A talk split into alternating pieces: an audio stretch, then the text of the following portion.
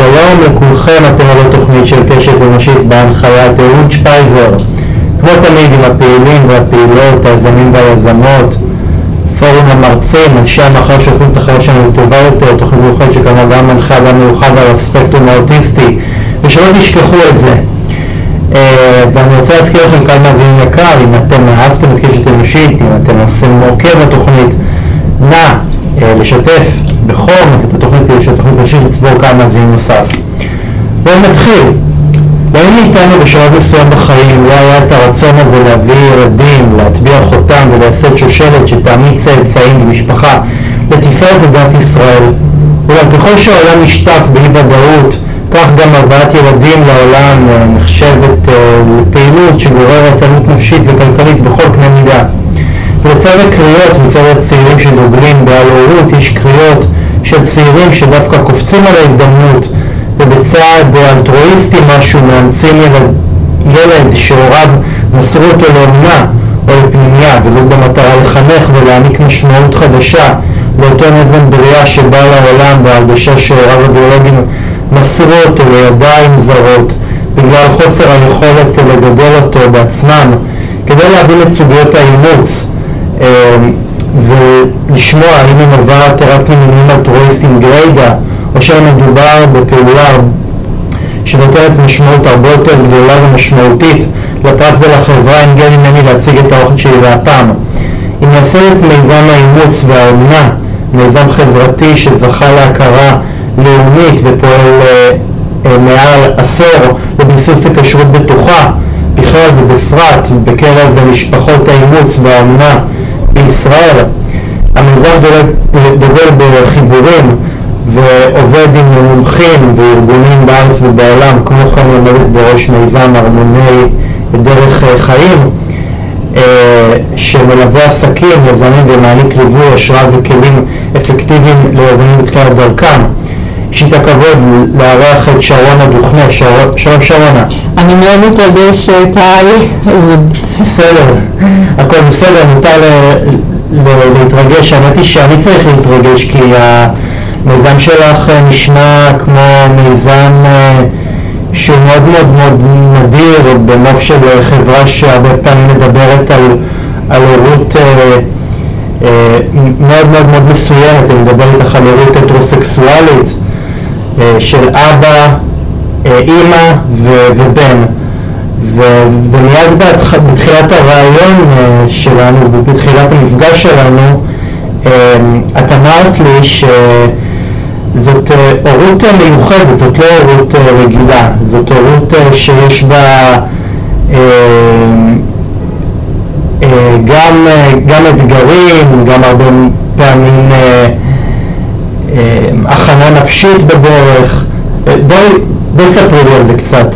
כן, קודם כל בכלל להיות הורה בעיניי זה תפקיד מאוד משמעותי, שלי הוא לא היה ברור, למרות שהייתי נשואה וגרושה, ואחר כך אה, לאורך כל החיים שלי הייתה את השאלה הזאת אם אני רוצה להיות אימא. ואני יכולה להגיד לך, אהוד, שמההתחלה היה לי ברור שיהיו לי הרבה ילדים ואני אפילו לאמץ ילד. אז העניין הזה היה לי ברור. אבל אה, אני רוצה רגע לקפוץ קדימה. אני חושבת שגם אמנה, גם אה, אימוץ, עם אה, הורות, שצריך עוד יותר להתכונן מהורות רגילה, לכבוד אותם ילדים. כלומר, צריך להגיע בענווה להורות הזאת ולהבין שמגיע אליכם הביתה ילד שעבר פרק חיים מאוד מאוד מורכב, מאוד רגיש, וזה לא שהוא יעבור את מפתן הדלת והכל יהיה בסדר כי הוא עכשיו מקבל משפחה, צריך להבין שהוא מביא איתו מטען ועם זה עכשיו צריך אה, לחיות וההשפעה היא לא רק של ההורים על הילד אלא גם של הילד על המשפחה. ונורא חשוב לי להגיד שלצד המורכבות יש אה, סיפוק בלתי רגיל לגדול ולצמוח עם אותם ילדים שהגיעו לאימוץ ולאמונה. אז אה, שרונה, למעשה החלטת לעשות מעשה שלא הרבה אנשים היו עושים, ופנית לתהליך אימוץ. לפני 17 שנה כשאימצת את אה, אושר. אה, שהיה אז ילד בן שש וחצי, מה גרם לך לבחור בתהליך אימוץ ומה גרם לך לאמץ ילד שבהרבה מובנים הגיל הביולוגי שלו נחשב בוגר יחסית בהשוואה לילדים אחרים שנמסרים לאימוץ? זה בדיוק העניין, אני מראש רציתי ילד גדול. אה, אחד הפחדים שהיו לי ולא הייתי סגורה עם העניין אם בכלל רוצה להיות אימא זה שהתנהלתי על לפי פחדים. הפחיד אותי לקחת על עצמי כזאת אחריות גדולה שהיא התחייבות לכל החיים ובאמת להיטיב. וכשעשיתי עם עצמי תהליכים, ועשיתי עם עצמי תהליכים כדי להיות ברורה אם אני רוצה להיות אימא, והגעתי לאופציה של האימוץ, רציתי והעדפתי ילד גדול. עכשיו אני אספר לך שכשדיברתי עם העובדת הסוציאלית של השירות למען הילד, אמרתי לה שאני לגמרי פתוחה. אני לא באה עם רשימת מכולת מי זה הילד. היא שאלה אותי לגבי הגיל, אז אמרתי לה שאני פתוחה. אושר הוא ילד, אה, הוא, ילד מישראל או שהוא ילד אה, שעשה הגירה? כן, אושר אומץ מישראל, אה, ואני רוצה לציין שאני אימוץ של יחידנית, ולמרות המיתוס שחושבים שאין אימוץ ליחידניות, אז יש. וכשאני הגעתי לשירות, לאחת השיחות המתקדמות, והאמת שהתקשרו אליי בטלפון ואמרו לי, יש ילד, הוא בן ארבע וחצי, ומאוד שמחתי כי היו לי אחייניות אה, בדיוק בגיל הזה אה, שהן היו בוגרות, ובעצם אמרתי, זה משתלב נהדר, הוא ירגיש חלק מהחבר'ה, וממש אחרי ימים ספורים נכנסתי, היא פתחה את הקלסר ואמרה לי, הוא לא בן ארבע וחצי, הוא בן שש וחצי. אמרתי לה, או נהדר, יש לנו עוד שכבת גיל עם איזה שלושה אחיינים אחרים בגיל הזה, וכך היה. אבל אה, שרון, אה, יש לי שאלה, למה באמת לא, לא להביא ילד אה, רגיל, ביולוגי? Mm. הרי את יודעת, אני מסתכל עלייך ואת נראית אישה קרייריסטית, מצליחה. מה, מאיפה היה הפחד הזה להביא ילד רגיל לעולם? כי, כי את יודעת, כי, כי כל בן אדם שמן הסתם מקשיב לסיפור חיים שלך ובאמת אה, מקשיב למה שאת עברת, אה, כאילו לא, לא רואה איזה אישה אה, ש, ש, שיש לה איזושהי התמכרות לסמים או, או אישה ממעט סוציו-אקונומי גבוה, כאילו אישה מהרצליה מבוססת, למה, למה בכל זאת היה לך את הפחד הזה להביא ילדים? Mm. כן, כמו שאמרתי קודם, אה, זאת נראית לי התחייבות אה, מאוד מאוד משמעותית שהרבה אנשים ככה פוסעים להורות אה, קצת כלאחר יד. אני הבכורה מבין חמישה ילדים. זה המקום לציין ששני ההורים הערבים שלנו ממש נפטרו ממש, וזה מאוד מאוד טרי, אבל עם גידול ילדים, ואני ראיתי את המשמעות של גידול ילדים, ו- וכל הרעיון של הקימות בלילה, אז היו כל מיני דברים שכנראה קשורים יותר לנפש שלי. היה שיהיה אה, אוטובוס מלא ילדים, וחלקם גם ילדים שהם לא ביולוגיים. וכשדיברתי על זה עם אבא שלי בחוף הים, אה, אני זוכרת שסיפרתי לו, ואז הוא אמר על האופציה של אימוץ, והוא אמר לי, שרונה, תהיי אימא, מה זה משנה איך? וכשבשיחה נפרדת דיברתי עם אימא שלי, אה, היא שאלה כמה שאלות, ואז היא אמרה לי, שרון, מה שתעשי, בכל מקרה אני אהיה לך רוח גבית. עכשיו, זה לא שמיד רצתי לאימוץ, אה, במהלך הקשר ומערכת היחסים שלי של 16 שנים וחלקם גם היינו נשואים, לא רציתי להביא ילד מאותו קשר. ואחרי שהתגרשנו, כמו שאמרת קודם, אני הייתי ככה מאוד עסוקה עם המיזם של הרמוני דרך חיים. אבל הגיע הזמן שרציתי לברר אם אני רוצה להיות אימא ואחר כך באמת יצאתי למסע הרפתקאות, אה, לבדוק אפשרות להיות אימא בכל מיני דרכים, כולל קשרים עם אה, זוג אה, הומואים ואולי יחד איתם. אחר כך פגשתי גבר שהציף אותי באהבה, ואהבה זה ההורמון של האוקסיטוצין, של החיבור, ונעלם. ופשוט ככה הגעתי לשירות למען הילד, מוצפת אהבה. וכשאתה מוצף באהבה אתה מרגיש כל יכול. ובאמת במפגש עם השירות למען הילד הם ראו אישה מאוד מאוד ברורה, מאוד נחושה, ולכן זה גם לקח בסך הכל שלושה וחצי חודשים. אפשר לשאול אה, בת כמה היית כשהתחלת את התהליך הזה? כן, זה היה בספטמבר. אה, אז הייתי כמעט בת 43, אז הרמתי את הטלפון הראשון לשירות למען ילד. אה, אחרי כמובן רעיונות ושיחות עומק כדי להבין מי אני ומה המניעים שלי ולראות אם אני באמת אפויה. אה, נכנסתי לתהליך של אה, אבחון פסיכולוגי ו- וקורס הכנה ועוד פעם לבדוק את הבית והכל ובנובמבר התחלתי קורס הכנה לאימוץ ובין המפגש הראשון לשני אמרו לי מצאנו ילד ובמהלך הקורס פגשתי אותו ובראשון לראשון 2007 אושר הגיע הביתה ובעשירי לינואר, שהוא איתי כבר כמה ימים, חגגנו יום הולדת 43 לי. זה, זה מקסים. אה, שרונה, אה, איזה סיוע בדרך כלל אה, זקוקים לו משפחות שפונות לתהליך אימוץ במהלך התהליך המורכב הזה? אז אני אענה לך ו... אה, אם זה בסדר, אז אני גם אדבר על הסיוע שבעיניי הוא קריטי אחרי שהילד מגיע הביתה. אני יכולה להגיד שאני בכל הקבוצות של הורים שמתעניינים באימוץ או בעונה, והרבה פעמים הם מבררים את התהליך הבירוקרטי, הטכני. ואז אני אומרת להם, התהליך הבירוקרטי הוא החלק הקל. אני נותנת להם לינק, תפנו לאתר של שירות למען הילד, תפנו אה, לגוף העונה ותתחילו בתהליך.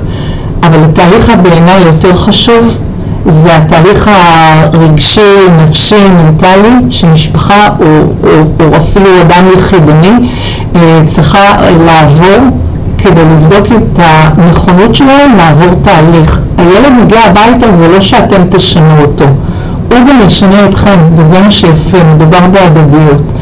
ואז התהליך צריך לכלול שאנשים יבינו מה זה טראומה, שאנשים יבדקו את דפוסי ההיקשרות שלהם, כי זה יפגוש את דפוסי ההיקשרות של הילד, שהם יבינו מה זה ויסות רגשי. כלומר, יש כאן, אה, אנשים נכנסים לתפקידים בצה"ל, מתכוננים לגיבוש אה, טיס או גיבוש של סיירת, והם שלוש שנים החבר'ה רצים על הדיון ומתכוננים לגיבוש. ואני אומרת, כאן מדובר בלהפוך להורה. אז תתכוננו לזה לפחות באותה מידה. כן, אבל תראה, אני חושב שלהבדיל מהורות רגילה, פה גם באמת אה, בא, מפציע לחיים של ההורים. אה, ילד שהוא כבר מגובש, כבר יש לו עולם שלם של דימויים, של אה, מה שנקרא חוויות שהוא עבר. ואת, אה, ואת יודעת, זה באיזשהו מקום, אה, לא עכשיו אה, שילד בא לאוויר העולם והוא בא לטבולה ראסה וצריך מה שנקרא להכווין אותו מבחינה רגשית ומבחינה חווייתית דרך החוויות השונות בחיים. פה מדובר ביצור שהוא מאוד מאוד מאוד מגובש ובטח אה, באיזשהו מקום זה מלט הרבה מאוד דורים גם עם תסכול, כי הם אומרים אנחנו נורא נורא נורא ציפינו שהוא, יגיע הביתה ופתאום אה, אנחנו נעטוף אותו בחום והוא פתאום ירגיש אה, שהוא נאהב ושהוא רצוי, אבל פתאום אנחנו מגלים שהוא, מורד ושהוא נתקף בהתקפי כעס ופניקה ותמיד תמיד בוחר את הגבולות שלנו. אז אני חושב שהורים אה, מתאכזבים בתהליך ובאיזשהו מקום יש איתם איזשהו תיאור ציפיות, אומרים להם תקשיבו, הילד שאתם הולכים לקבל הוא ילד שעבר דברים, הוא ילד ש... שחווה כל מיני דברים בחיים, הוא כבר בא עם, בא עם ניסיון. באיזשהו מקום אה, אומרים להם תניחו את הציפיות שלכם מהילד? קודם כל כן, אני חושבת אה, ויודעת שעושים את זה, אני חושבת שגם לפעמים מפחידים יותר מדי. אה, אם אני אקח כדימוי את הטיפוס על האברסט, אז מי שמחליט לעלות על האברסט לא עולה עליהם עם סנדלי שורש, הוא עושה הכנה אה, גם כספית, גם מנטלית, לוקח איתו צוות שיישא את הציוד, כלומר יש כאן השקעה. אז אני יודעת שהגופים האמונים לנושא של אימוץ ואומנה בישראל בהחלט אה, מכינים. האם הם מכינים מספיק? לא, כי ההכנה היא תמיד הכנה תיאורטית, מה שקורה מ-day one ואילך, אלה החיים. אז אני רק אה, רוצה להגיד אה, כמה דברים. אה, דיברת על אותם ילדים שהם מחצינים את הקשיים שלהם, acting out, בין אם זה התקפות זעם או חרדה, או בכלל קשה, התנהגות שמבטאת קושי. זה המקרה הקל. כשהורים מדברים איתי על אותם קשיים ש... והתסכול ושהם עייפים ומותשים ומאוכזבים, אז יש חיוך קל אה, בקצה השפתיים שלי ואני אגיד לך למה. זה אומר שהילד שלהם מבטא דרך ההתנהגות את הקושי הפנימי, וזה מבורך, כי אז יש עם מה לעבוד, ושם אפשר לעזור, וכל הזמן אני רואה שיש מה לעשות. אני רוצה שמי שמקשיב וחווה כאלה קשיים יבין שיש תקווה. אבל על הספקטרום יש את אותם ילדים שהגיעו לעונה ולאימוץ ולא מבטאים את הקושי הרגשי שלהם, את הגעגועים להורים שהם הכירו או לא הכירו, ועוד כל מיני עניינים אחרים, והם בוכים לכרת, הם אפילו לא מבינים מה עובר עליהם, הם פשוט מרגישים, איך אמרו לנו לאנשים בוגרים שהומצאו בעדות, אנחנו הרגשנו חייזרים, הרגשנו לא שייכים. ואם אין בבית מרחב בטוח של סייפטי, שזה לא שפה מותר הכל, אבל פה מותר להרגיש הכל ולבטא את זה, הילדים המרצים, שזו גם פוסט-טראומה, שהם מפחדים להיות אותנטיים, הם אלה שמדאיגים אותי. עכשיו, אני חושבת שכל ילד, לא משנה באיזה גיל הוא אומץ, בין אם זה כמו הילד שלי, או יש גם כאלה שאומצו בגיל 10, ויש כאלה שאומצו בגיל מספר ימים, הם חוו את ההיריון עם אותה אימא ביולוגית, ובמהלך ההיריון גם היה סטרס הרבה פעמים. היה סטרס, כי הרבה פעמים האמא חובה אלימות. בקיצור, הם הוצפו בכל בקיצור, זה, זה תהליך של, של היקשרות, וכמו בכל תהליך של, של היקשרות, יש גם הרבה מאוד, אה, מה שנקרא, אה, מהמורות. זה, לא שאתה אומר, אוקיי, אני אאמץ אה, ילד, וכפי שאת אמרת בעצמך, אני, אסמן וי על ההורות, זה, זה תהליך שאתה צריך לראות לא רק את עצמך, אלא גם את הילד שאתה מביא לעולם. חד משמעי, וזה מה שיפה, זה מה שמורכב, זה מה שרגיש, נפיץ, ונורא מרגש. אין ספק, ואני לא רוצה לקפוץ לשאלה האחרונה, אבל כולנו עוברים בחיים התפתחות. ולדעתי הורות היא אחת, אחד המאיצים של ההתפתחות, והורות לילד שהגיע עם רקע מורכב היא קטליזטור.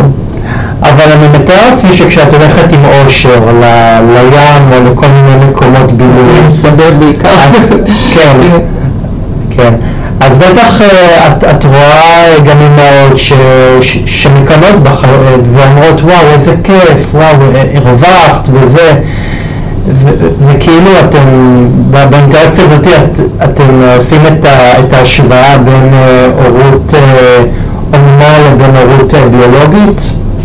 אתם עושים, כאילו את, אני שואל את כן. עם האינטראקציה החיצונית. כן, אני לא חושבת שאתה יודע, אנשים חשים איזושהי קנאה כי אני אימצתי ושאני לא הורה ביולוגי, אבל אני חושבת שאנשים אה, כן מאוד אה, אה, מתרגשים לראות את הקשר האמיץ שיש בינינו. או שהוא באמת יוניקורן אמיתי.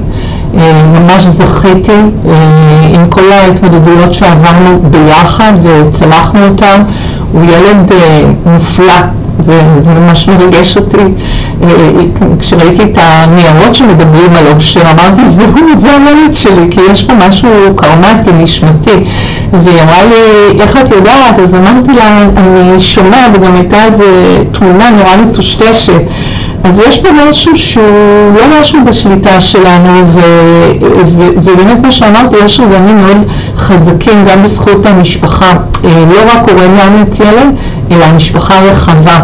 אז יש אה, במרכאות נדפק, כי הוא קיבל רק יחידנית מבחינתו, אה, אבל הוא בעצם זכה במשפחה מאוד מאוד גדולה, סבא וסבתא, זיכרונם לברכה. הוא היה מאוד מאוד קשור לאמא שלי, והוא זכה בשמונה דודים ודודות. אז צריך לחשוב על המערך המשפחתי. אז אה, אני גם רוצה לדבר על, אה, יש איזשהו הבדל, כן, בין אימוץ אומנה, ההבדל הוא לא רק בין אימוץ למשפחות ביולוגיות, אה, כשילד הופך לבר אימוץ ומקבל משפחה, זה for life. אומנה, הייעוד שלה זה בתקווה שמשפחה ביולוגית תעבור שיקום ואז הילד יחזור אליה, כולם יודעים את זה. עדיין אה, בסך הכל בין 10 ל-30 אחוז ילדים באמת חוזרים לבית הביולוגי, שאני רוצה לשים את זה על השולחן, הבית הביולוגי והאימא שילדה את הילד ואותו מערך ביולוגי שעוטף, זה באידיאל המקום הטוב ביותר לילד, כי שם הוא מרגיש את הזהות וההיקשרות. אם זה לא מתאפשר, רק אז מציעים לאומנה או לאימוץ. אה, שרונה, באיזה היבטים הליך האימוץ עולה ביתרונותיו על ההורות הביולוגית? אז אה, אולי לא סתם בתוך המילה אימוץ יש את השורש אמץ, יש כאן תהליך של אה, אומץ, והרבה פעמים אנשים אומרים, וואו, איזה אומץ לאמץ, איזה אומץ לאמץ ילד גדול, אז האומץ הוא לא בא לקראת, זה חוזר למה שאמרנו. האומץ הוא איך אני עכשיו מתנהלת בחיים כשקורים דברים שהם פחות מורכבים לי ולמשפחה שלי. האם אנחנו אה, כועסים? האם אנחנו נוטשים? האם אנחנו אה, מבינים שאנחנו צריכים לעבור? אני אתן לך דוגמה. ברור לי שההתנהגויות שיש בקרב אה, משפחות שאימצו אומנה הן התנהגויות שאפשר לראות אותן גם במשפחות אחרות, כן? גם במשפחות אחרות לא תמיד הילד מרגיש בטוח ויש לפעמים עניינים של היקשרות. אבל אפשר להגיד שהסטטיסטיקה מראה שלילדים האלה שהגיעו אלינו יותר קשה והם מבטאים את זה. אז מה שמיוחד זה ההורה צריך להבין שכרגע אם יש התנהגות מאתגרת של הילד, איך אמרה המורה שלי דוקטור ברנדן נקרא Don't fix a child, fix yourself. פה תהיה טרנספורמציה. אם הורה שמתמודד למשל עם התקפות זעם של ילד, אה, או אלימות מילולית או פיזית, יבין שלא יעזור כמה אה, טיפולים של ויסות רגשי או אחרים הילד יעבור, זה מבורך, אבל זה לא מספיק.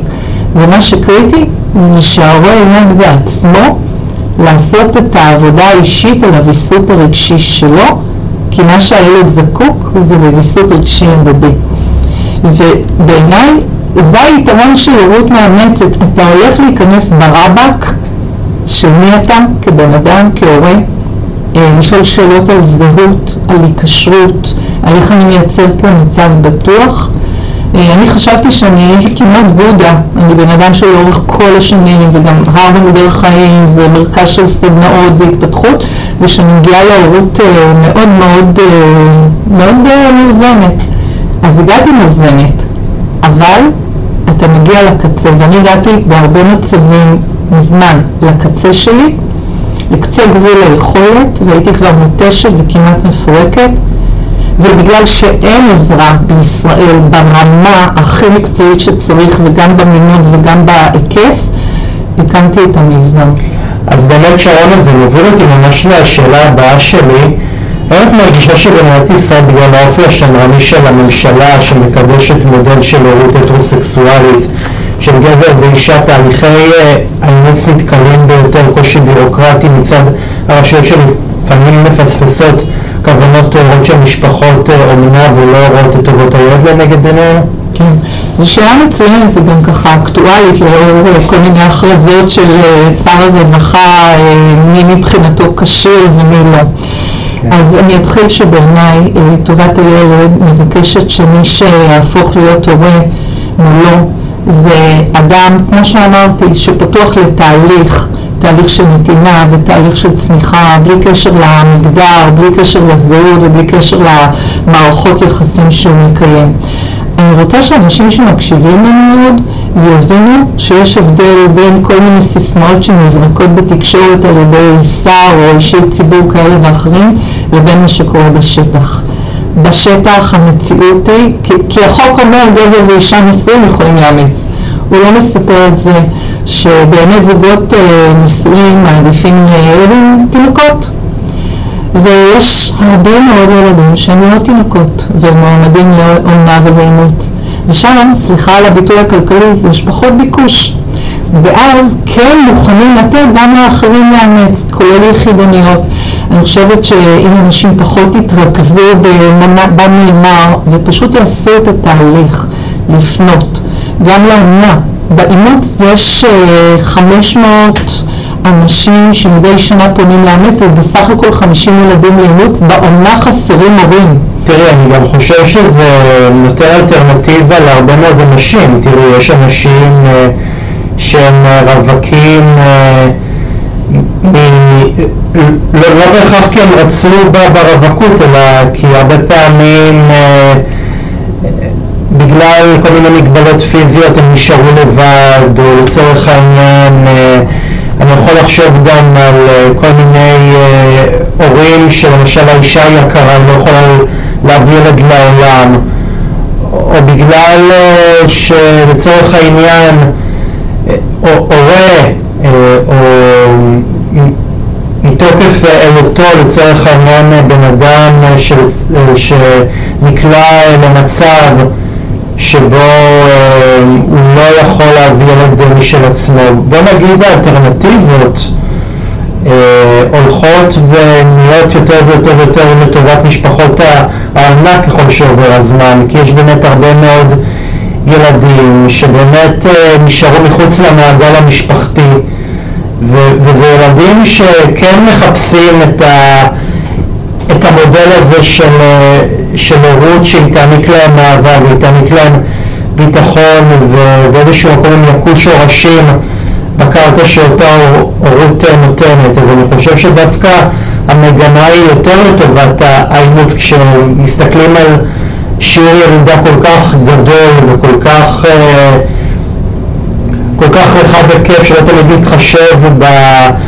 במשאבים המאוד מאוד גדולים של כדור הארץ, אז דווקא מהבחינה הזאת דווקא אה, את כן הקדמת את זמנך וכן, אה, וכן כמו הרבה מאוד הורים אה, עשיתם פה תהליך שהוא כן באיזשהו מקום צפה את מה שקורה כיום עם, עם התהליכים המאוד מאוד מואצים שהעולם הזה עובר. כן, תראה אנחנו צריכים להבין, אימוץ לא נוצר, המתכונת הזאת של ההורות, של אימוץ ואומנה, הם לא נוצרו בהקשרים אקולוגיים, שזה נושא שאני מאוד מחוברת אליו, הם לא נוצרו כדי לתת מענה לאנשים אה, כמוני או אחרים שרוצים להיות הורים ואין להם דרך אחרת נניח, לא המקרה שלי, אבל בכל מקרה.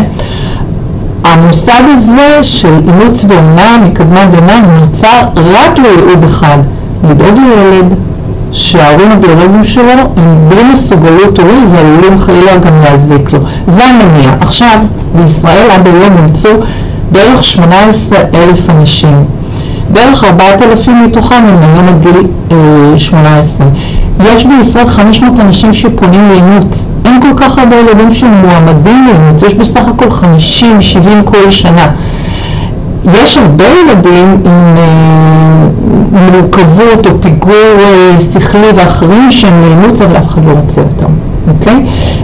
תסמונות אה, מורכבות. באומנה המצב שונה, יש הרבה ילדים מועמדים לאומנה ולא מספיק אנשים מעוניינים להפוך להיות אומנה או שהם מעוניינים אבל זה לא מסתייע ושם צריך לתת אה, את הפוש. אבל זה לא שהילדים שמועמדים אה, לאימוץ מחכים הרבה מאוד שנים. אם הם מחכים שנים זה לא בגלל שאין מי שמעוניין לאמץ, זה בגלל תהליכים משפטיים שההורים הביולוגיים נאבקים, ובינתיים הילד במשפחת כלב חירום או באומנה והוא משתער לאימוץ.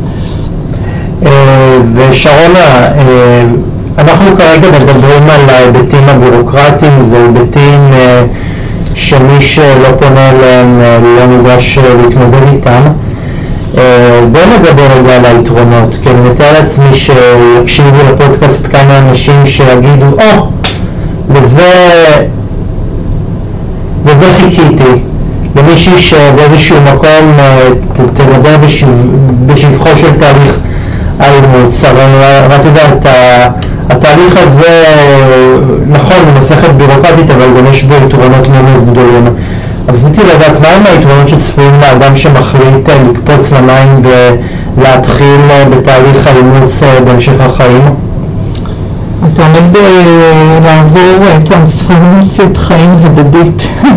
הקלות להיות בן אדם בתום השנה הראשונה של האימוץ, ובטח לא כעבור עשר שנים. אני כן רוצה להגיד, לפני שאני מדברת בכללי על אימוץ ואומנה, על החשיבות של הפתיחות של אנשים לאמץ בלי יותר מדי קריטריונים. אנשים מגיעים עם רשימה שהרקע של הילד לא יהיה כזה ולא יהיה כזה, ואני אומרת לכם, תעזבו את הרקע של הילד.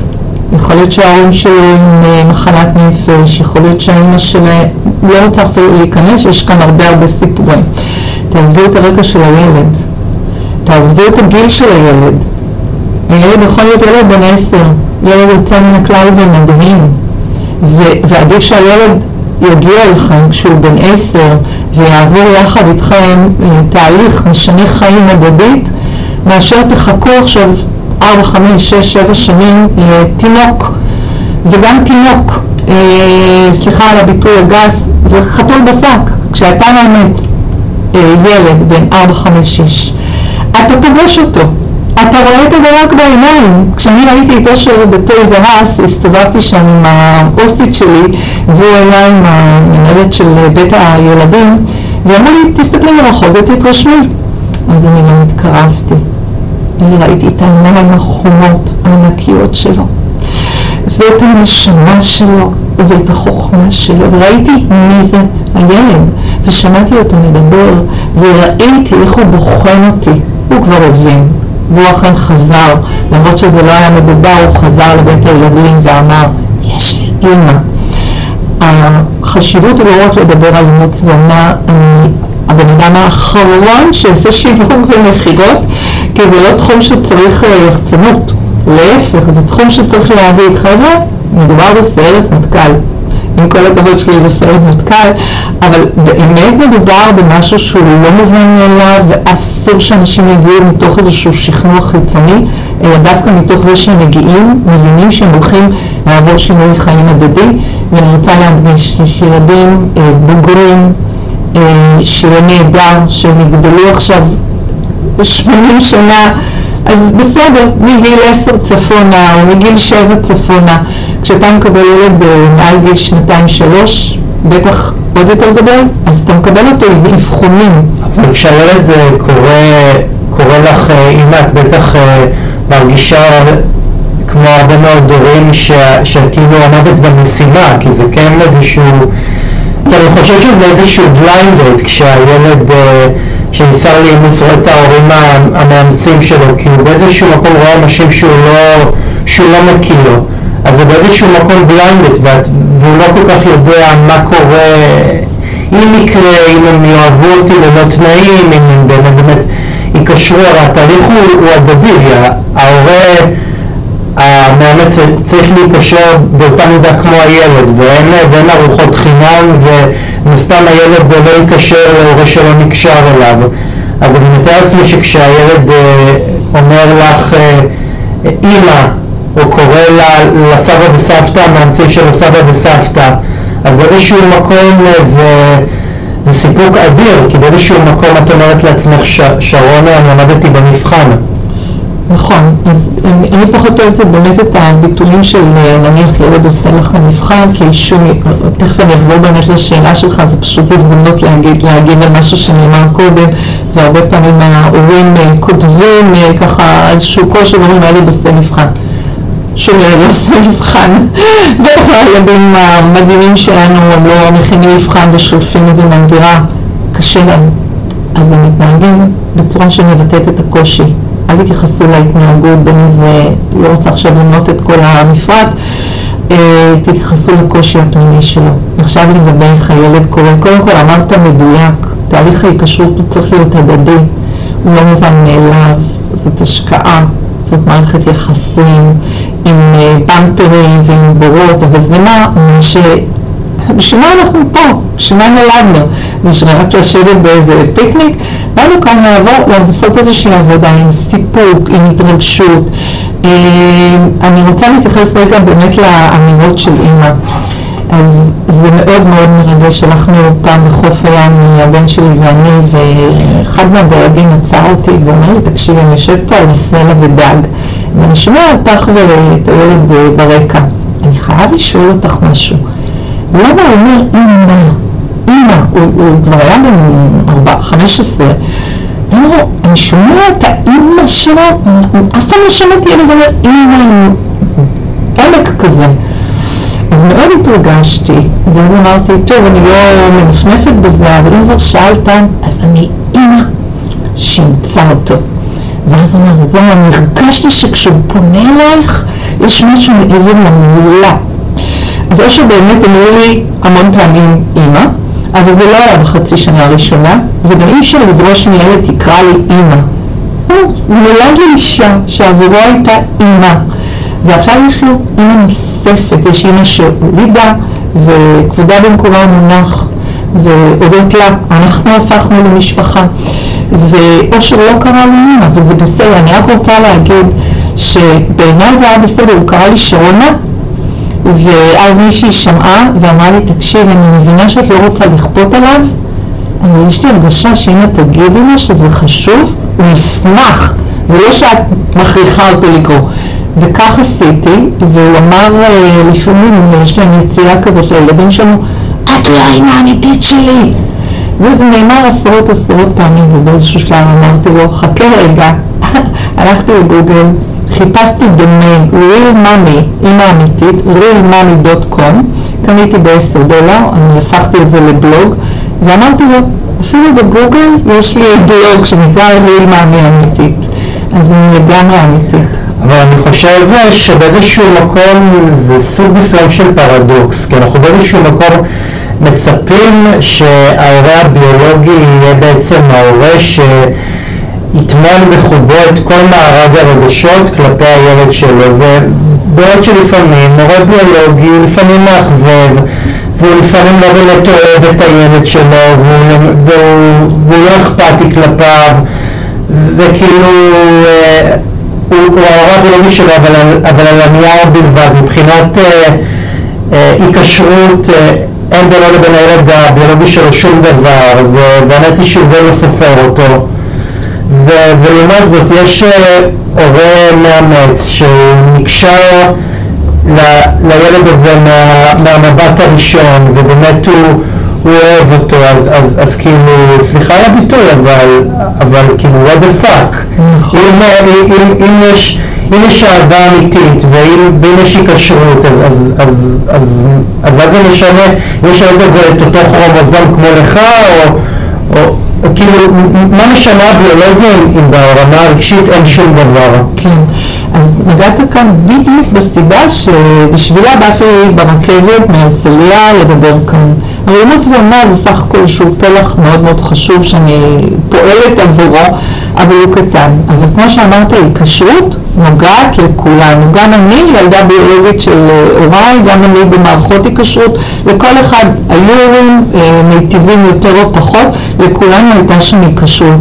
וזאת הסיבה שאני כאן, כדי שאנשים יבינו שהרבה פעמים במערכות יחסים יש היקשרות שהיא לא ראויה ולא בטוחה. ולכן באמת החלק הביולוגי יש לו משקל, אבל הוא לא הדבר הכי חשוב. הכי חשוב זה באמת ההיקשרות הבטוחה, ואם אתה או את או אתם אנשים שיכולים באמת לעבור תהליך וכל יום מחדש לבנות את המקום הסייפטי הבטוח, אז יכול להיות שגם מי מאמצת היא... אוקיי, את יודעת, אנחנו הרבה פעמים אה, נורא חסידים שוטים של, של סטריאוטיפים, אנחנו תמיד חושבים שהמשפחה הביולוגית היא אידיאלית, ולמרות שברוב המקרים, בחברות מסוימות, זה לא, זה לא ככה. ילד לא, לא נולד כתוצאה מאהבה גדולה, לפעמים אפילו הוא נולד אה, מאינטרס ומרצון אה, שיהיה עוד, עוד יד עובדת בבית, והרבה פעמים הילד הזה נולד כתוצאה מתהליך אימוס, לא עלינו. והרבה פעמים כשמדברים, לא מראים את הצד המכוער שבזה, תמיד מראים את המשפחה האידיאלית וה, והאבא והאימא וה, והילד וזה, והם כאילו נורא נורא הפי הפי ג'וי ג'וי, אבל, אבל, אבל, ברוב, אבל ברוב המקרים אה, יש גם, יש גם מודל שהוא פחות, אה, שהוא פחות נעים, והוא פחות אה, נהנה מיחסי ציבור של הורות, של אמא, אבא, ילד, ילדה, שהם, אה, שאין כימיה וזה לא הורות מאושרת וזה לא הורות אידיאלית ויש בה גם הרבה מאוד סבל. ודווקא האימוץ אולי קרן אור באפלה. כן, אז אה, דוקטור אה, גבי מטה, שאני ממליצה לכולם לעקוב אחריו, הוא, הוא יהודי שבעצמו עבר איזושהי נטישה קצרה והיום בעולם הוא מומחה לטראומה, להיקשרות, להתמכרויות ועוד, והוא אומר שרוב המחלות שיש אה, מהגילאים הצעירים ובטח בבוגרים מקורן בטראומה, טראומת ההיקשרות. בדיוק על התופעה שאתה מדבר, שילדים הרבה פעמים במערכת היחסים שלהם כתינוקות, כמתבגרים, אחר כך גם כבוגרים, הם מרגישים שההיקשרות הזאת היא, לא בטוחה. יש לזה הרבה, הרבה סוגים של היקשרויות, והיא בהחלט יכולה להוביל לסטרס פנימי, רמת קורטיזול מאוד גבוהה, למחלות אוטואימוניות, לדיכאון, לחרדה. ו- ואני לא רוצה להגיד שאימוץ הוא פתרון, כי סך הכל אנחנו לא רוצים שיהיו הרבה ילדים שינסו לאימוץ, אנחנו רוצים שהחברה תצליח לעזור למשפחות הביולוגיות שרוצות להישאר עם הילד, אבל לא מצליחות, ושהחברה תעטוף את ה... תהפוך להיות כפר היקשרות. אני אשמח אם המודל יהיה לא להוציא ילד מהבית, אלא בעצם להיות אימוץ של משפחה מול משפחה, של משפחה שעושה אמנה לא לילד שהוצא מהזרועות של איזושהי אימא צעירה בת 18, אלא לאמץ אותם כיחידה או להיות אומנה. והסיפור של היקשרות הוא באמת, כמו שאתה אומר, לפעמים בתוך המשפחה הוא לא מוצלח, אז יש מושג חדש, כפר היקשרות, כפר היקשרות. אני יש לי חזון מאוד שישראל, מעבר לסטארט-אפ ניישן, תהפוך להיות attachment nation, וזה משהו שאני אשמח מהידע שלנו בעולם של טראומה, אימוץ ואומנה, ללמוד ולהוציא מזה איך יותר ויותר משפחות פה וקהילות יכולות אה, באמת אה, להעניק היקשרות בטוחה. שרונה, תספרי לי על הקשר המיוחד עם הבן שלך. האם כשהוא פונה אלייך הוא קורא לך אימא או שלמרות התהליך שהוא עבר הוא עדיין מהסס? לא, אז אה, באמת דיברנו שאחרי אה, כמה חודשים אה, הוא בהחלט קורא לי אימא, אני כבר ציינתי, אה, היו מצבים שהוא אמר, מי את בכלל, את אפילו לא אימא אמיתית, אז נתתי לו להרגיש שאני לגמרי אמיתית. אה, הבן שלי אה, רואה בי עוגן, הוא רואה בי חוסן בקשר בינינו. חוסן זה לא אומר שהכל תמיד טוב, אה, חוסן זה אומר שאנחנו לא מפחדים מקושי, גם אם נדבר על הדברים או לעבור אותם. אה, הילד שלי אולי לא תמיד באותו רגע ממש אוהב, הוא גם יכול להגיד, אבל זה בסדר להגיד את הדברים, אני חושבת שאחד הדברים העיקריים זה שיש לו אמון מלא בי. הוא יודע שמה שאני אגיד שיקרה יקרה, ואם זה לא יקרה אני גם אומרת, הוא סומך עליי. שרונה, האם את מרגישה שהמציאות המתעתעת שאליה פונה העולם אה, היוו גורם מסוים של אנשים בהחלטה לפנות לתהליך אימוץ?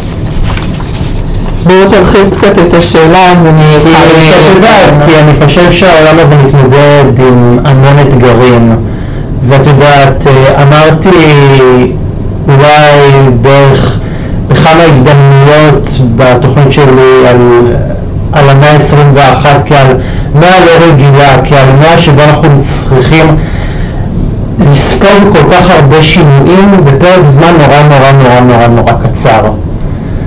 ואת יודעת, ופתאום העולם הזה מתמודד עם התחממות גלובלית, עם איזשהו אה, שלום, אה, על איזושהי מערכת גלובליזציה שהיא מתפוררת, שהיא כבר לא כל כך איתנה כמו פעם, עם, עם, עם, אה, עם אלימות נורא, עם אלימות גוברת שאנחנו נחשפים אליה ביתר שאת בגלל רשתות חברתיות. זאת אומרת, יש הרבה מאוד אה, פרמטרים שלפיהם הבן אדם המודרני מרגיש חוסר נוחות. ורציתי לשאול האם בעידן כזה זה משפיע על אנשים לבחור באומנה? אני חושבת שלצערי קצת הפוך, אני חושבת שאנשים שהם אה, פונים לאומנה, שזה או משפחות שהן כבר משפחות עם ילדים ומרגישות שהילדים כבר קצת בגרו והן רוצות להכניס עוד ילד הביתה, או יחידניות שפונות. אני חושבת שכשאנשים פונים למהלך כל כך דרמטי, הם צריכים להרגיש שהם אה, פנויים לו. ולפעמים הלחצים השונים וחוסר הוודאות וחוסר היציבות עלול לערער את ההחלטה כי הם לא יודעים מה ילד יום, האם העבודה שלהם תמשיך, בקיצור, מה, מה צפוי. ואני רואה שיש אנשים שמתלבטים קשות, כן? האם עכשיו את המשאבים הכלכליים ונפשיים שלהם הם ממשיכים להשקיע בחיים הפרטיים שלהם או במשפחה שהקימו, או שהם באמת עושים איזשהו צעד אה, משמעותי, אם יש להם ילדים אז הוא גם משמעותי על הילדים שחיים בבית.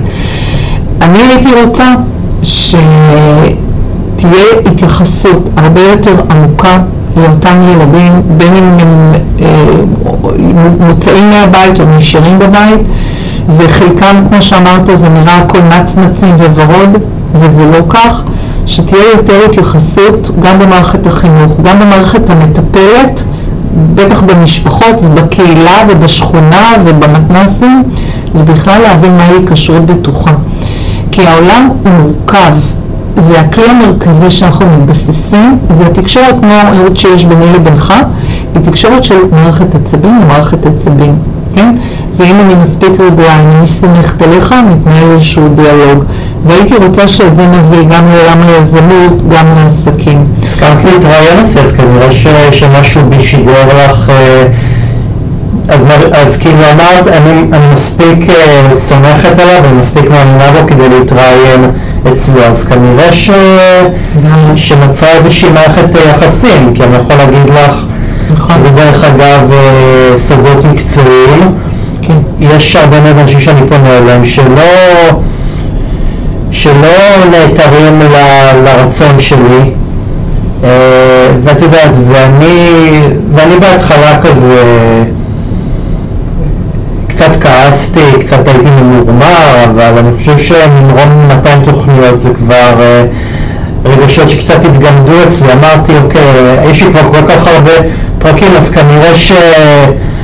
אז כנראה שזה אומר על, עליי משהו, ואני צריך באיזשהו מקום להפסיק כל הזמן לקבל את האישרור הזה החיצוני שאני, שאני שווה, ואני חושב שגם הרבה מאוד אנשים כשהם פונים אה, לאימוץ צריכים לחשוב את אותו הדבר. בול. ממש אה, נתת כאן אה, דוגמה אישית שאני ממש הכי אוהבת, כי זה אומר שאתה אותנטי ופתוח, אז קודם כל, כן, אה, איך שהתחלנו, הייתה לנו איזושהי שיחת טלפון ראשונה כזאת להיכרות, הרגשתי נוח, הרגשתי בטוח, וזה עשה לי גם חשק שנתקדם בקשר בינינו.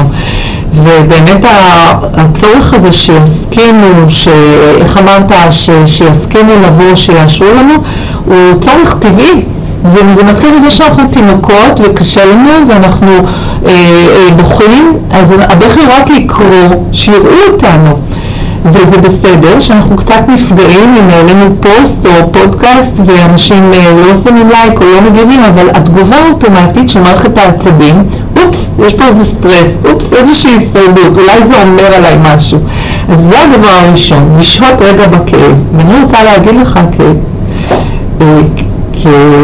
מהצד שלי ככה כחברה, זה שיש אנשים שמגיעים ואנשים שלא מגיעים או אנשים שאפילו מסתובבים, זה נפלא. כי אתה רוצה פה באולפן שלך, במקדש הפרטי שיצרת, תקשורת ברמה מסוימת. אתה לא רוצה כאן עולמות, ולכן הברירה הטבעית עובדת. מי שצריך להגיע מגיע, ומי שלא, לא.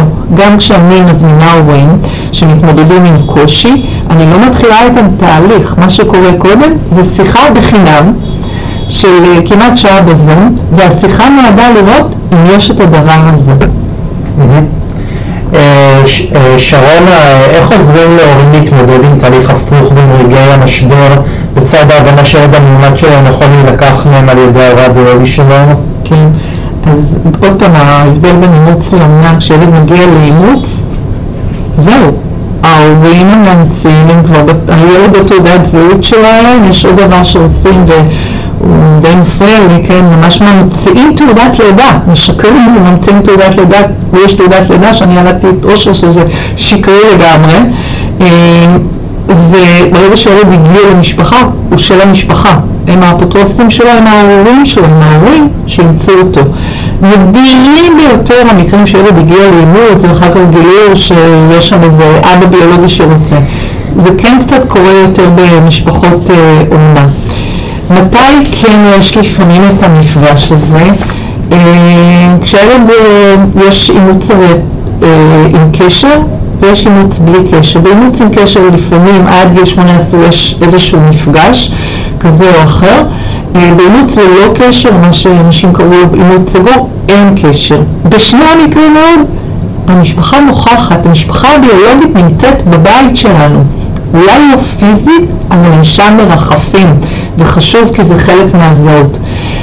מתי כן נשאלת השאלה, הוא לא יילקח על ידי המשפחה הביולוגית, המפגש הזה שיכול לקרות אחרי גיל 18 אם הילד מעוניין בו, זה בדרך כלל לא קורה בגיל הזה, זה קורה בגיל יותר מאוחר, הם לא ייקחו אותו, הם ירצו קשר איתו. ואני אומרת לכל ההורים המאמצים, ההורים שימצאו, אל תפחדו מהמפגש הזה, הילד לא יחזור לשם, אבל המפגש הזה הוא מפגש שהוא משמעותי לתחושת השורשים והשייכות של הילד, גם שם וגם פה. זה לא סותר, להפך, אני מצטטת את הילד שלי. זה עזר לי לסגור מעגלים. אז המשפחה הביולוגית לא לוקחת חזרה, באומנה כן, זאת השאיפה שהילד יחזור לבית הוריו, ואם הם באמת ראויים להיות ההורים.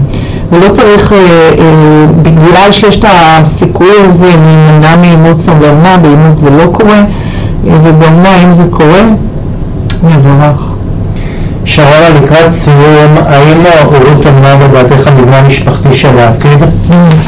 זו שאלה מצוינת, אני הייתי שמחה שלא ימתינו למקרה הקיצון כדי להחליט שילד אה, זוכה באומנה, הייתי שמחה אם יש משפחה ביולוגית או אישה צעירה שילדה ילד, אה, תהיה שם אפשרות להעניק אומנה למשפחה, לאמא ולתינוק או לזוג ההורים ולילד שלהם, אומנת משפחה למשפחה, כדי בדרך הזאת גם לתת לילד תחושה של שייכות ומקום בטוח וגם לעשות מודולים. תאר לך בחורה צעירה שנכנסה להיריון לא צפוי, וכרגע עומדת בפניה הבחירה או לשמור את הילד או למסור אותו. אם תהיה לה את האופציה לדעת שבשנה שנתיים הראשונות של חייה כאם תהיה לה אומנת משפחה מבוססת, רצינית, רגועה, לא שעושים לה טובה, לא שמישהו פתרון אליה, אלא זה המושג שהייתי מצפה שיקרה. ואם המקרים שזה לא מתאפשר, אז כן, יהיה תהליך של אימוץ.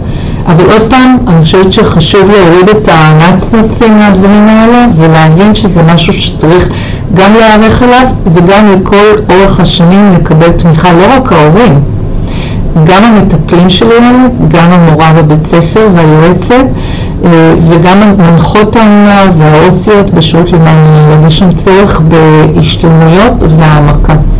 כמו שאת אמרת, קהילתיות. קהילתיות, זאת המילה. כן. שרונה, לסיום, אה, מה את אה, הבנת לגבי עצמך בסיום של אותו תהליך שהפך אותך לבסוף לאימא? בדרך הביתה, ביום הראשון שנסענו, אה, זה היה ביום שני הראשון, הראשון 2007, בשתיים ומשהו אמרו לי להתייצב שם באיזשהו רחוב בבאר שבע, ואני הגעתי, הייתי אחרי המספרה, וכשיצאתי מהמספרה רציתי לצלם, שיהיה לי תיעוד איפה הסתפרתי דקה לפני שאני הופכת לאימא, ואני רואה על השלט כתוב, מספרת אושר. קניתי את המנסה, כי אושר, אמרו לי, הוא מגיע לדברים שלו, וחלק מהדברים שלו זה אופניים קטנות וכחולות, ששנה קודם האמא ביולוגית קנתה לו. איך אני אקח? קניתי מנסה. ואז הגענו, ובאמת הייתה נסיעה מאוד מאוד מרגשת, אושר יושב בן שש וחצי על בוסטר מאחורה, ואנחנו נוסעים הביתה. אני ככה מדלגת על כמה פרקים כדי להגיע לשאלה. אחרי שעות ארוכות עם הצעות בדרך הגענו לצומת פרדיס, גרנו אז בדור, וברמזור אני מסתובבת אחורה ואני אומרת אשר, אשתדל להיות לך אימא טובה. מפה אני רוצה לענות על השאלה שלך. הבנתי שאני יכולה לרצות ולשאוף להיות אימא טובה, אבל זה משהו שסתם רק אינטואיטיבי ועם הידע הרחב שיש לי, זה לא הספיק. הלכנו לטיפולים, הלכנו להדרכות הורים, הלכנו לכל מיני גופים שמשרד הרווחה גם עובד איתם, אבל זה היה רחוק מלהיות מספיק. ולכן לא הייתה לי ברירה, אם רציתי לעזור ולשנות את החיים שלנו ממצב של התמודדות מאתגרת, נאלצתי ללמוד מה זה טראומה, מה זה היקשרות, מה זה ויסות רגשי, מה קורה למוח ולמערכת העצבים במצב של טראומה, איך אפשר לעבוד עם המוח שלי ושל הילד שלי כדי לעשות שם שינוי. הבנתי בתהליך, מעבר לעבודה של ההתפתחות והלמידה, בין היתר הוויסות שאמרתי, שיש לי כוחות בלתי רגילים. הבנתי שאם אני מבקשת עזרה, משהו שלא היה לי קל, אני מקבלת אותה, וזה עושה את ההבדל. גם רשת התמיכה המשפחתית, גם רשת של חברים מאוד מאוד עזרו לי. אמ, מה עוד? אני למדתי שחייבים מודעות עצמית גבוהה, צריך אה, פתיחות להתפתחות, ובעיקר שמדובר במערכת יחסים הדדית, בכל המובנים, מתגמלת, ואני מאושרת להיות אימא של אושר. שרונה, את אה, פשוט המסת אותי מרוב, אה, מרוב אה, כמה שזה היה מרגש.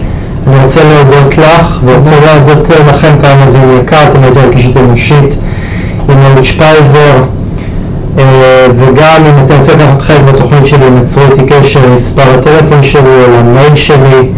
תודה רבה לכם, ולהתראות. תודה רבה רבה לך על הזכות להיות כאן. תודה על המרחב הבטוח. בשמחה. תודה. שבוע טוב. שבוע